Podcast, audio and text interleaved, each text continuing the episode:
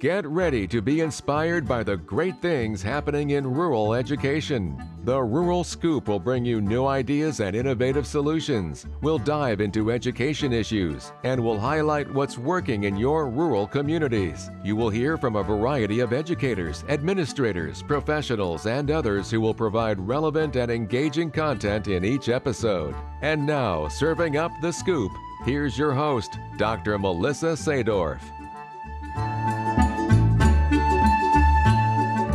Thank you, Rural Scoop listeners, for tuning in today for a chance to get to know Lee Jenkins, a full time author, speaker, and consultant with From L to J Consulting, located here in Arizona in Scottsdale. Dr. Jenkins has published five books on improving the education system. His most recent publication just launched last week and is titled How to Create a Perfect School Maintain Students' Motivation and Love of Learning from Kindergarten through 12th Grade. Lee, are you ready to give us the scoop? I'm ready. Just fire away, and I'll, I'll give you uh, all the opinions I've got. Great. Well, first, before we get started, can you give our listeners a bit of information about you and your background? Yes, um, my career was in the California public schools. We've been uh, residents of Arizona the last 18 years. Uh, we actually moved here for the Phoenix airport. You can believe that. That was when I decided to do uh, consulting full time, and we needed that. So, but in, in California, worked you know all the jobs: teacher, principal, superintendent. In the middle of that time, I did spend five years in Corvallis, Oregon, as a department head and, and faculty member at Oregon State University. Um, but probably the most significant thing, and the reason we're talking, was as a superintendent in uh, 1992 uh, the American Association of School Administrators sponsored a four day seminar with 92 year old W. Edwards Deming. Uh, he's the American um, that took Japanese management to Japan because Douglas, Douglas MacArthur said they couldn't make anything that worked. And uh, we got to hear him for four days. Amazing at, at 92 years old. He, wow. he just tell, captivated us for four days. It was the only time he ever spoke directly to educators. They were often sprinkled in the audience, but this was specifically for educators through uh, AASA. And, and so, and, and, just one thing that connects to, to the introduction on my books on the system, Deming taught that when things go wrong, 96% of the time, it's the fault of the system that's in place. And 4% of the time, somebody just messed up. so if you talk about fixing the system, then that seems like most of our issues could go away if we just got the system right. I, I know you've written a number of books. What prompted you to share your ideas with the educational community? Well, uh, because we complain about the what we see. Okay, we complain that you know lack of motivation in students, for example. I mean, it's obvious and it's apparent. Um, but we don't often dig down to what is the root cause of it. Uh, Deming said um, in, in Japan, when things go wrong, they keep asking why until they find out why. He said in the United States, we ask why until we find a who. Hmm. And, and so digging down and finding out, okay, yes, it's granted that uh, the majority of the kids in high school are not motivated to come to school to learn. In fact, very few are. Right. Um, so, so it's easy to blame the kids or to blame families or whatever. But, but what what happened? Because in kindergarten, you know, just uh, 12 years earlier, they were highly motivated to learn. So what happened? Um, so that that's really what this book, How to Create a Perfect School, is about. And and and in essence, that's what all the other books are about striving to, to figure out what can we do about this issue. If almost every student from an, an, intermediate middle and high school grades was as excited to learn as they once were in kindergarten what percent of our problems that we face would still exist? Right. True. I mean some would obviously.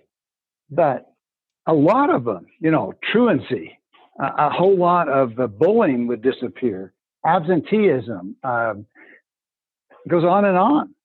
Uh, if if they really wanted to learn, if if we switch the system instead of um, the teachers pressuring the students to learn, the students were pressuring the teachers to teach more. I mean, what would that do to our problems? It would completely rewrite the whole system. It would rewrite the whole system. Uh huh. It would. So the first part of the book on how to create a perfect school is how um, it says instead of motivating kids, we need, we need to stop motivating them to learn, and we need to find out what, if they lost their motivation, why, and restore it. Do our best to restore their motivation, and but basically try to figure out what's in the system that we inherited that's causing this. Um, another quote from Deming. He, he asked us in the audience when I was there. He said, um, "Who has the most control over a ship crossing the ocean?" Well, we guessed the captain. He said, no. I said, well, then we guessed it must be the navigator. He said, no. He said, well, then it must be the guy in charge of the engine room. No, we give up. So he told us the person who has the most control over the ship crossing the ocean is the one that designed the ship because mm. it'll never do better than it was designed to do. So then that causes me as an educator to say, well, who has control? Who has the most control over the education system? And I, I would say that it's probably the person that designed the weekly spelling test and the chapter test. Mm-hmm. Right. Because it's those two things that tell the students, you know, you really don't need to learn this. You just need to know it for Friday. Now, the teachers don't say that to the kids, but they they figured it out in about a month of first grade. I don't know these. I don't need these words after Friday. I just got to have mom or dad help me on Thursday night, and then I'm good to go. So, I mean, just this week, um, uh, I, I talked to a young woman who just uh, uh, became. She's a nurse. She's been working as a veterinarian assistant for eight years finished her nursing degree, passed her exams, going to start uh, in, in, in, a week or two her first job as a nurse.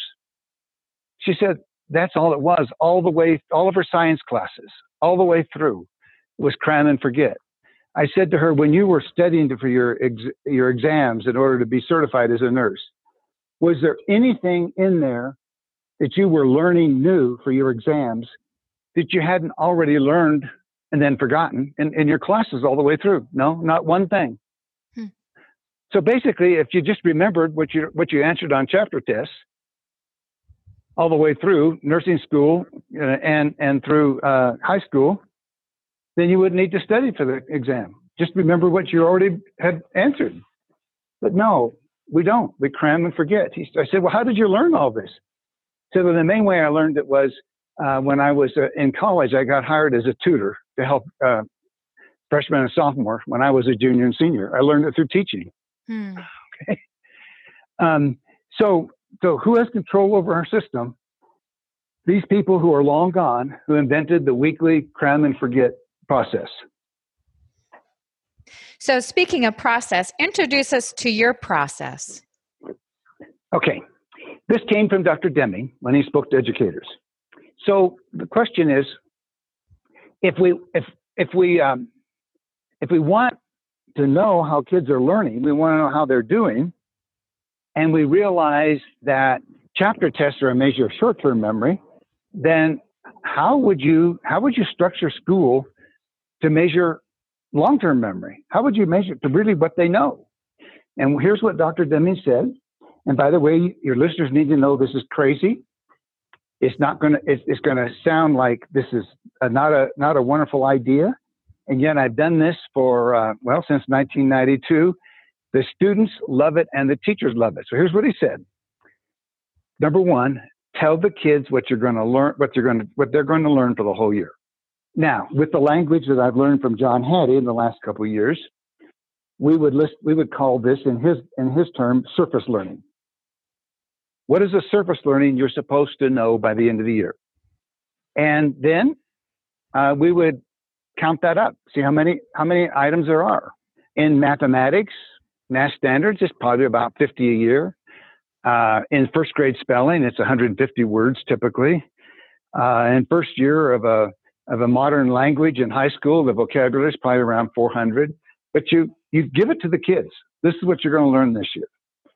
Um, the public thinks that that would be an easy thing for teachers to do. Just tell them what they're going to learn this year. Uh, having spent so long in education, I know that's the hardest thing to do to write it all down in student friendly language. This is what you're going to learn this year. Mm-hmm. So once you've done that, that's the hard job. Then we assess them um, almost every week, not quite. We do it seven times a quarter on a random sample of what they're supposed to know at the end of the year. So if I were to just take a, a world history exam example from Tucson, the teacher uh, took, uh, she wrote down 65 historical events that they were going to study that year. Just wrote them down. So this, this is the, this is the, this is the event. Not much more about it. Here it is. Then, so that's 65. The square root of that's eight. So every week she pulled eight of those at those items at random, and the kids were to put them in chronological order. They had no clue in the beginning, they had no idea. But you keep doing that, and by the end of the year, it didn't matter which eight she pulled out at random, they could put them in order. They had a sense of the world history. They knew how it all fit together. So it works for every subject, every grade level. And again, it sounds crazy, but it works. And the kids feel, and then we honor them in simple ways when they have an all time best, when they do better than they've ever done before. Go deeper into um, that. What does that mean, doing better than they've ever done before? Okay, so let's go back to the, the history teacher. Okay, so she pulls eight out and you have to put them in order. And let's say that of the eight, two of them were in chronological order. Now, they were like the, the third thing that happened and the eighth thing that happened were in the number three spot and the number eight spot. So the kid on a graph, graphs, I got two right. And the next time you give the quiz, the kid got one right. Next time you give it, the kid got two again. The next time you give it, the kid got three right. That's, that's the student's all time best. They did better than they've ever done before. They worked so hard to get all-time best at all grade levels. They won it. Mm-hmm. It's it's it's um, a principal, elementary principal that I've worked with a lot in Fremont, Nebraska. Diane Benito is her name. She said, "I love it when kids get their papers back. They don't look to see how many they missed. They look to see if they did better than they've ever done before. It changes the whole. It changed the whole dynamic. Mm-hmm. I just want to do better than I've done before. I'm doing a lot of work in Ruidoso, New Mexico right now. And I was in a, a, a fifth grade. We're doing this with math fluency. They had 40 questions a week in math fluency. Every kid in the room could tell you exactly how many they had to get right on the next quiz to have their all time best. Every hmm. one of them. Then there was a student in the room who obviously was struggling in math. And towards the spring of the year, out of the 40, I think she had 13 right the whole class was so happy for her because that's the best she'd ever done. Also from Dr. Deming, and I would have never ever thought of this on my own. I wouldn't have thought of that random sample. I mean, I, I knew that uh, testing short-term memory was not successful. There's a lot of teachers who've given up on um, the short-term assessment, but they don't know what to replace it with. Okay? But I, so, so it's not hard to know it doesn't work. I wouldn't have ever thought of the random sample. That took a statistician to tell me that. Mm-hmm. But then what he said that also that I would have never figured out is add up the total correct for the whole class. So think about it. You've got the head football coach is also a science teacher. If the head football coach walks out on Friday night and the scoreboard's not there, he's frustrated. What happened to the scoreboard? How are we going to know what's going on? And then when he goes back to his science classroom on Monday, it doesn't ever dawn on him that you would add up the total for the whole class and all of his science classes to see how we're doing. Are we doing better than we've ever done before? The problem is that we have a fixed mindset uh, education structure. And it's very hard to fit a growth mindset process into a fixed mindset system. Okay. And my book, by the way, combines uh, Carol Dweck, uh, John Hattie, and Edwards Deming. It's a blending of the three.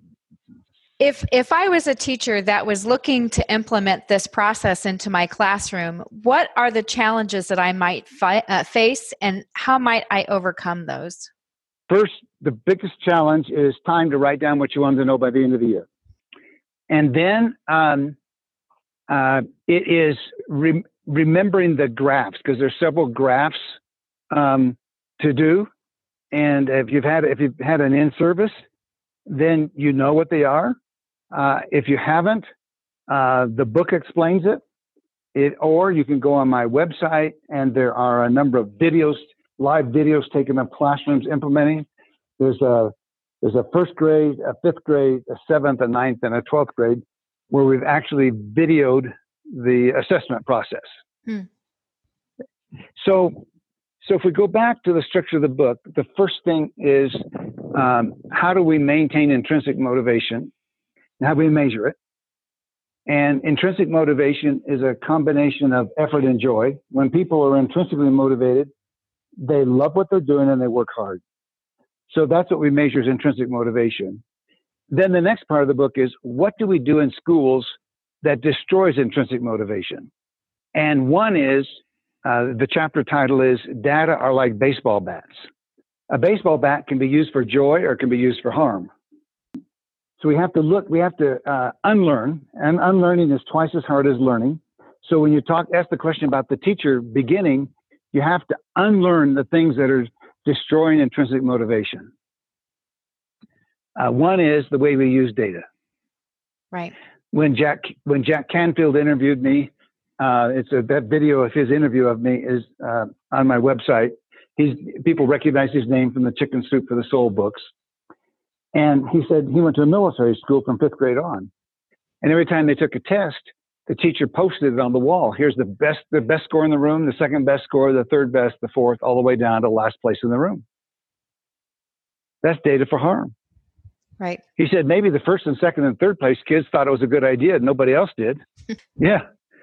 So, so we wouldn't, we wouldn't be that cruel now, but we do think I've seen it just as cruel to, um, it, yeah, I, now it, it's maybe maybe it's it's uh, more cutesy now.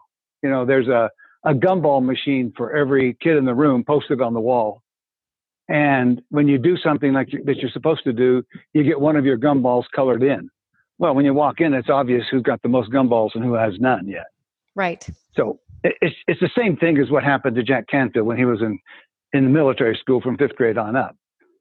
It's just that it's now cuter but it's the same pain.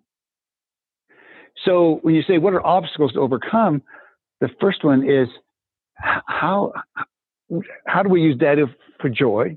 Number two is how do we make sure that the kids don't think that it's a game?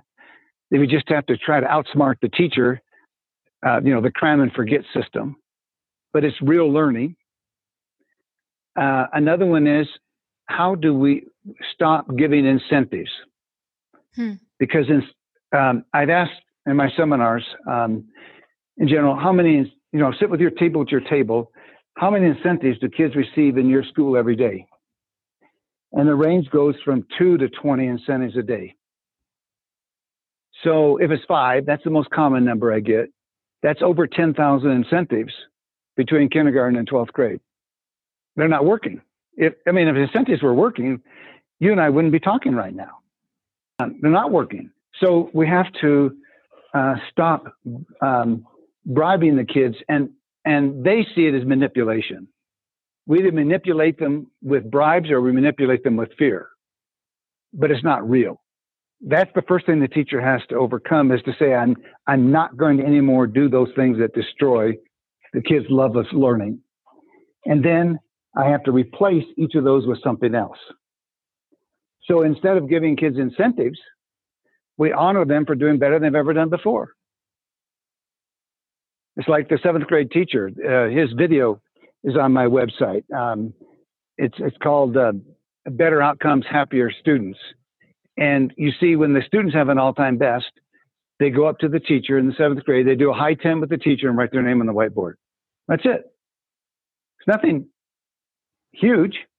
It's a it's it's it's a thank you. I'm proud of you. You're better than you've ever done. We've been in this room for for five months, and that's the best you've ever done. Congratulations. Along those same lines, if a teacher were looking to imp- implement this process, why might they fail? What are some best practice advice uh, tidbits that you can give us? They would uh, fail by um, doing. There's there's a number of graphs that we do, and they would fail by sitting down after school doing all the graphs themselves, and then say there's not time to do all these graphs. When in fact the kids want to do the graphs, they do them, mm-hmm. and so that's one. Um, the uh, another way to fail is to take too long. This is this is quick and easy. What do you know this? That's that's one. Okay, um, did not let it take too long. If a teacher were to start with spelling, uh, first grade does fine, but if you if you start with spelling in second, third, fourth, fifth, or sixth grade, you have to really talk with your parents about what you're doing because they don't understand that they've been pressuring their kid to get 100% in short term memory every week. And now all of a sudden the teacher's measuring uh, long term memory. And if I pull 24 words at random out of the 400 and the kid gets seven right and then gets eight and then gets 10, they have a hard time seeing how that's growth, that, how, how wonderful that is. Mm-hmm. so it takes the spelling is the only one where we get parent complaints because it's so ingrained in our society that if you're a good parent, you study spelling on Thursday night. Right. To date, what are the successes of your process and, and can you give us your most inspiring success story? Okay, let me give you a story for it and I'll tell you the success. Okay. okay? This story happens over and over and over. Um, and let me let me talk about just a basketball example first to help people understand it. Let's say that you're a marginal athlete and you're mostly on the bench. But the coach puts you in, and you uh, you make a free throw, and the team and your team wins by one point. The marginal athlete t- brags to everybody that'll listen. It was my point that won the game. I did it. Right? That's true. That's what happens. Okay. So when we add up the total for the whole class, and the class has an all-time best by one and a struggling student goes from four right to five right, says to everybody, it was me, chest pump, I did it. If it hadn't been for me, we wouldn't have had an all time best. and when the class has an all time best, then everybody in the room gets to celebrate. It's a simple celebration. It can be um, uh, one of the ones that people who teachers who love to sing in the elementary school, they will um, sing a song with rounds and they sing the first round, the first all-time best. The next time the class has an all-time best, they sing two rounds. The next time they sing three. Um, I ask high school teachers, what would your kids most like to do when the class has an all-time best? They said they would like two minutes the next day to flip their water bottles.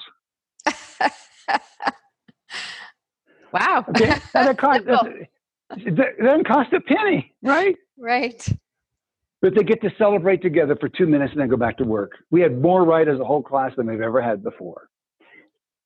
The stories um, go from the the the, uh, the, individual student, the class, the grade level, sometimes the department, and then the whole school celebrating.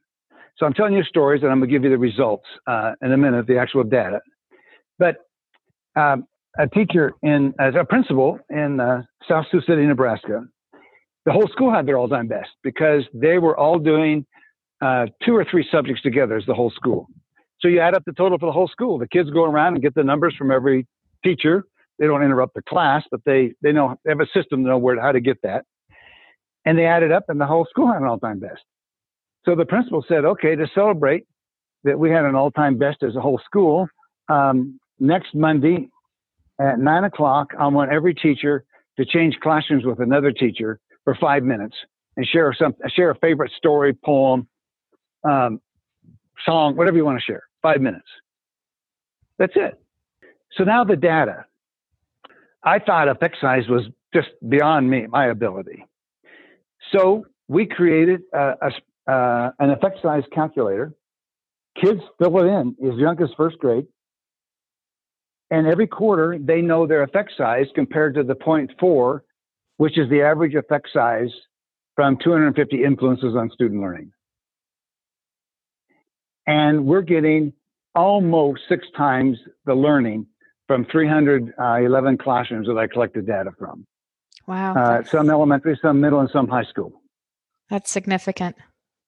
It is. It's, it's, there's nothing that John Hattie's done that is that high. But is, my work is not going to be in his research because all of the research studies that he has, um, they're researching one influence only. And there's about 12 of the top influences built into what I teach. Mm-hmm. So obviously, if you combine 12 of the top influences into one process, you should get a higher effect size than any one of them individually. So, um, so and the kids really understand that. Um, the cover of my book is a first grade teacher. Um, she's showing explaining effect size to her kids. She shows she has four Unifix cubes in one hand, which is the average learning, 0.4. And then she has 23 in the other hand and said, This is how much we learned this year. they can see that. Right. Now, other grades, other grades, they understand the ratio. You know, it's easy, but they care. Um, Alan Culp, I mentioned earlier from Anthem, that the seventh grade history that is in the video. Uh, he, I was at his school and I was I'd been in two classes and I was ready. I had lunch and talked things. I said, and I was ready to leave. And he said, "No, you got to stay for the third period coming in after lunch." because their effect size went down. So, so I was in there and he said, How come our effect size went down? And they admitted to each other, we got prideful and lazy and just thought we had it made. and it showed up that we went down and they said, We are not going to let this happen ever again. And they didn't, and their effect size ended up at eight or nine or 10 times, at eight, nine, ten times the average at the end of the year. Wow. They they just they were just uh, chagrined that that happened to them.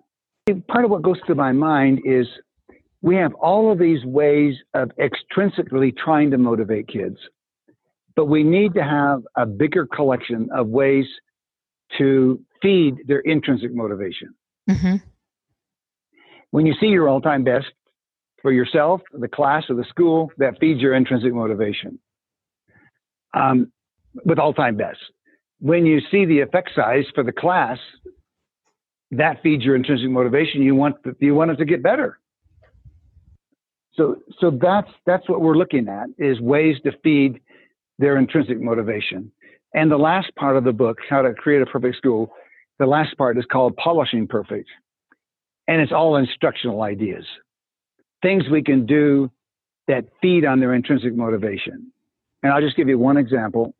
Um, I learned this from a West Virginia teacher where I was working there, but the the uh, in high, school history, every time the teacher gave an assignment, he said, "Here's three ways you can prove to me you've learned it. If you've got another idea how you can prove to me you've learned the history, um, come talk to me." And uh, his favorite example was the t- student who, in 11th grade U.S. history, completed all of her history assignments for the whole year with political cartoons. The, the kids are really in charge of learning. We're not. Okay. We would want uh, teachers, when they have their list of, uh, of uh, surface learning for the year, then we would want them to um, jot notes off to the side, and that's a good use of PLC time. Mm-hmm. If if you've got three teachers at a grade level and they have the and they've agreed on the same list. So then the, you have two columns on the paper, and one column is the surface learning, learning to the left, and to the right, we brainstorm deep learning uh, assignments we can give uh, for each of those surface learning topics. And they can be used for individual kids or they can be used for class assignments. That you don't know in the beginning when you're when you're brainstorming. Mm-hmm. So if you say to a kid, um, two kids, and say, you know what, the fire marshal's coming in in a week, and uh, they only let you have 25% of the surface covered with paper. Uh, can you calculate in this room what, what percentage of our uh, wall is covered with paper? You have to know the surface learning. You have to know about percentage. You have to know about calculating area. So the surface learning comes first. You can't just skip it like some people advocate and say, oh, we're not, we don't care about all that stuff. We just look it up on the internet. Well, no, you have to know the surface learning. And now we're going to give you deep learning questions. How much did that sidewalk cost outside our classroom? Uh, what what fractional part of the basketball court is inside is, is outside the three point line? And again, Alan Culp's room, seventh grade. Um, there, there's a the seventh grade teachers. There's four of them, and they're all using the L to J process. And so when I drew John Hattie's triangle on the board of surface and then uh, deep and then uh, transfer, and we talked a little bit about each, they knew their key concepts were uh, surface learning. They knew that there were kinds of things that uh, Mr. Culp would ask them that was deep. They wanted to talk about transfer. Hmm. That they were just so they couldn't stop. They interrupted each other. Tell me about transfer learning because they had key concepts lists in their other classes. And they said, yeah, this one is in history. It came up in science class. and then, and then in English, this came, this came up in math. They were, they were just enamored with transfer learning because they, they had, the, the, what they were going to learn was in their long-term memory. They remembered it.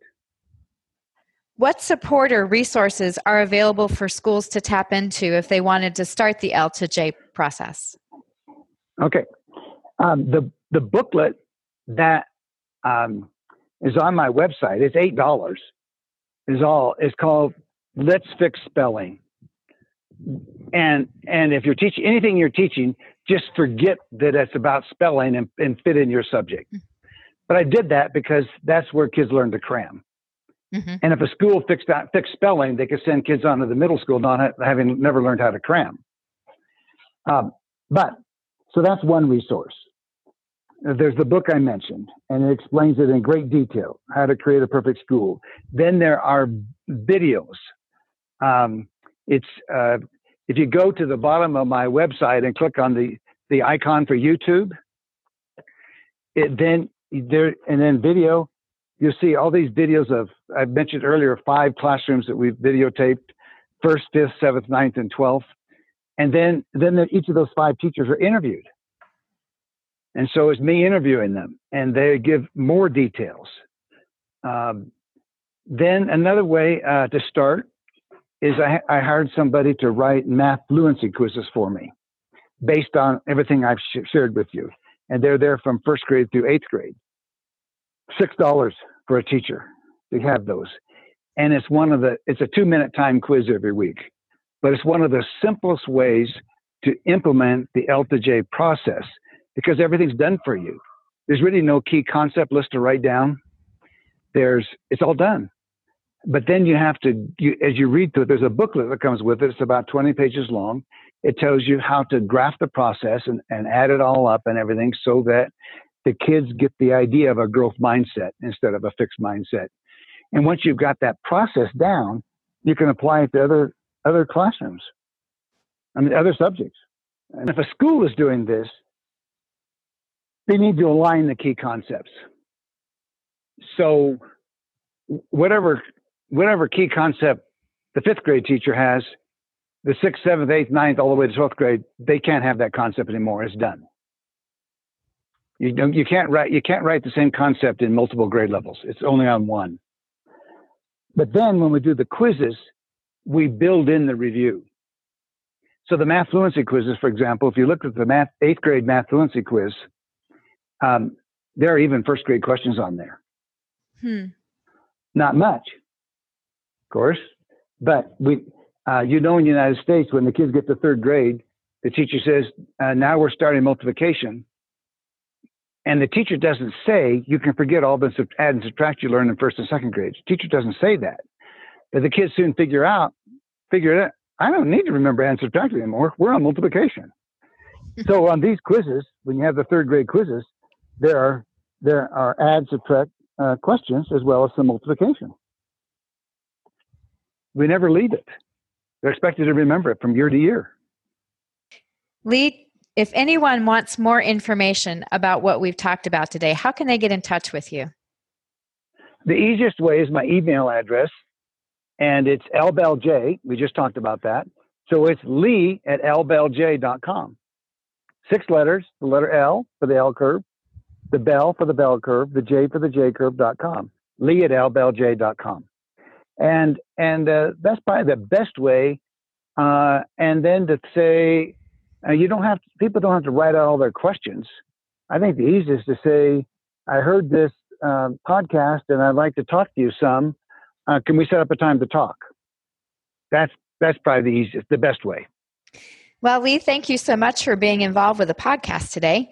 I want to let all the Rural Scoop listeners know that Lee's contact information will be available in the show notes, so you can check that out at the Arizona Rural School Association website at azruralschools.org and get more detailed information on how to get in touch with him.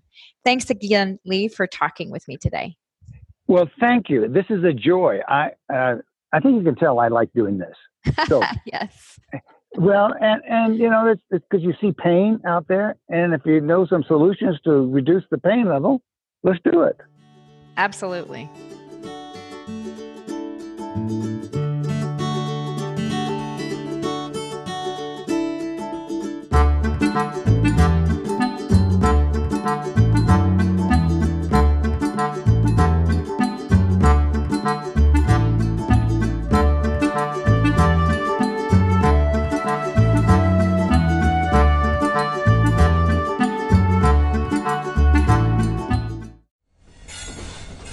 Proud member of the Podnuga Network.